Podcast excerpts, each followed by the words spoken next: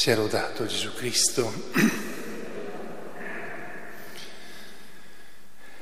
È la domenica nel percorso della Quaresima che corrisponde un po' alla terza domenica dell'Avvento nella quale il nostro cammino di penitenza ha come una sorta di, non di battuta d'arresto, ma di pausa di riflessione perché l'annuncio così eh, forte della certezza che Dio ci vuole perdonare e che ci perdona in Cristo Gesù, purché, purché noi accogliamo questo, questa volontà di perdono da parte di Dio.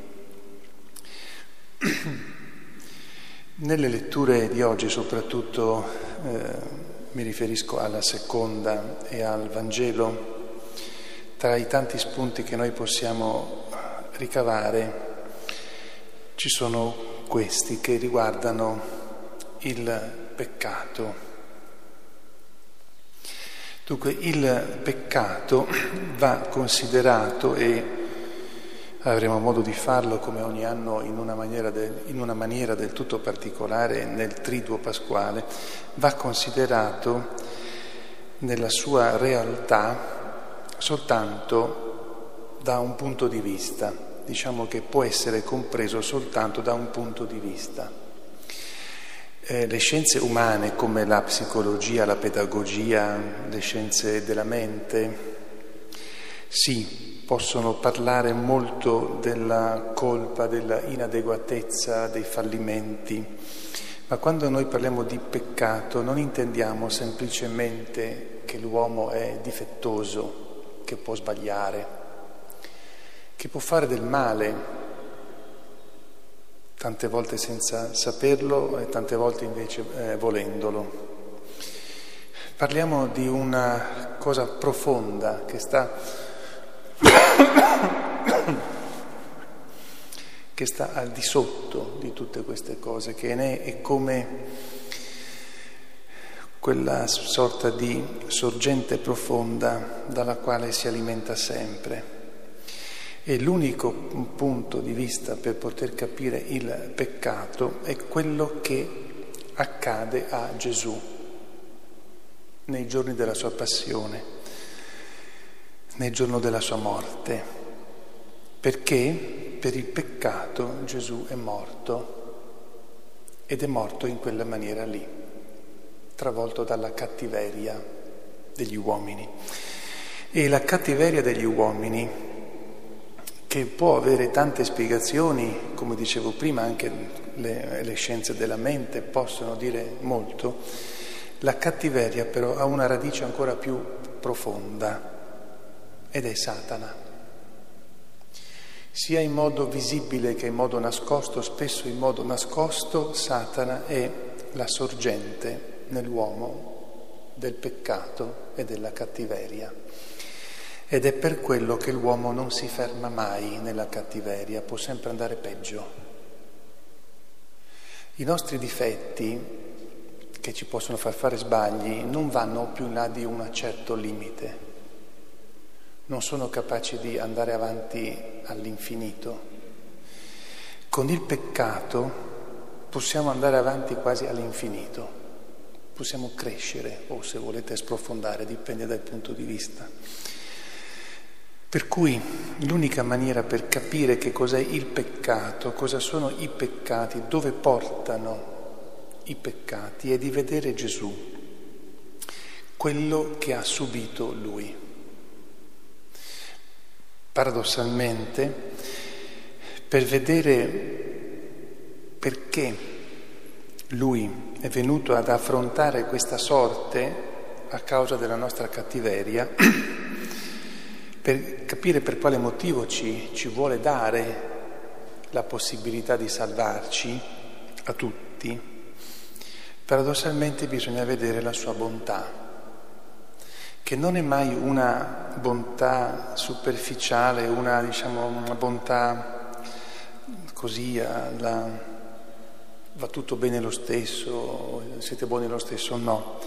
La sua bontà è quella di chi ha sempre nella mente il motivo per cui siamo stati creati e dunque ha in mente quello, ha in mente quello che dovremmo essere, quello che possiamo essere se accogliamo Lui. Dunque davanti al peccato le nostre riflessioni possono essere vere ma diciamo di superficie, pensiamo solo agli sbagli che abbiamo fatto, più o meno grossi, oppure può essere quella più profonda e più vera. Il peccato distrugge e quando viene lasciato libero, fin da quando siamo piccolini, senza mai essere contrastato veramente, porta a dissoluzioni, a disastri.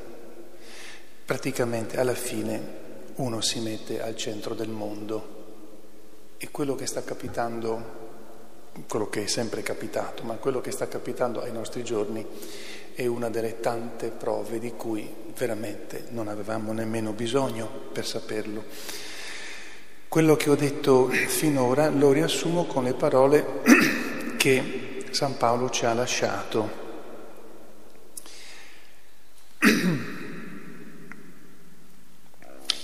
Colui che non aveva conosciuto peccato, Gesù, Dio Padre, lo fece peccato in nostro favore. È una espressione molto forte, non vuol dire che Dio Padre si è divertito a torturare Gesù, assolutamente no. Grazie a Dio tutto il Nuovo Testamento ci permette di dire che Dio Padre non si è divertito a torturare Gesù, ma l'espressione è molto forte per dire tutto quello che è capitato a Gesù è capitato perché in qualche modo, in un modo eh, misterioso, lui si è lasciato distruggere come il peccato va distrutto. I peccatori vanno salvati se vogliono salvarsi, il peccato va distrutto.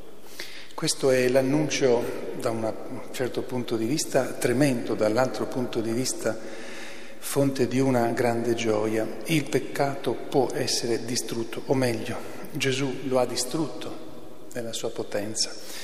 Il problema rimaniamo noi, noi uomini che vogliamo no che questo peccato, essere liberi da questo peccato.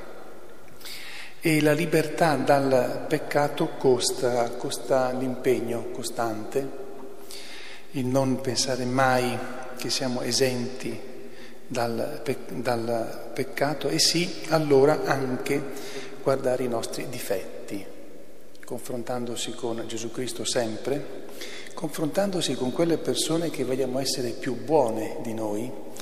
I difetti, se non vengono controllati, poco alla volta portano in una discesa che tenderebbe a non fermarsi mai, al punto tale che non ci accorgiamo neanche che stiamo sbagliando, perché ci sembra di fare sempre tutto quanto bene. A Maria Santissima anzitutto ci rivolgiamo per dirle grazie perché ci ha regalato Gesù.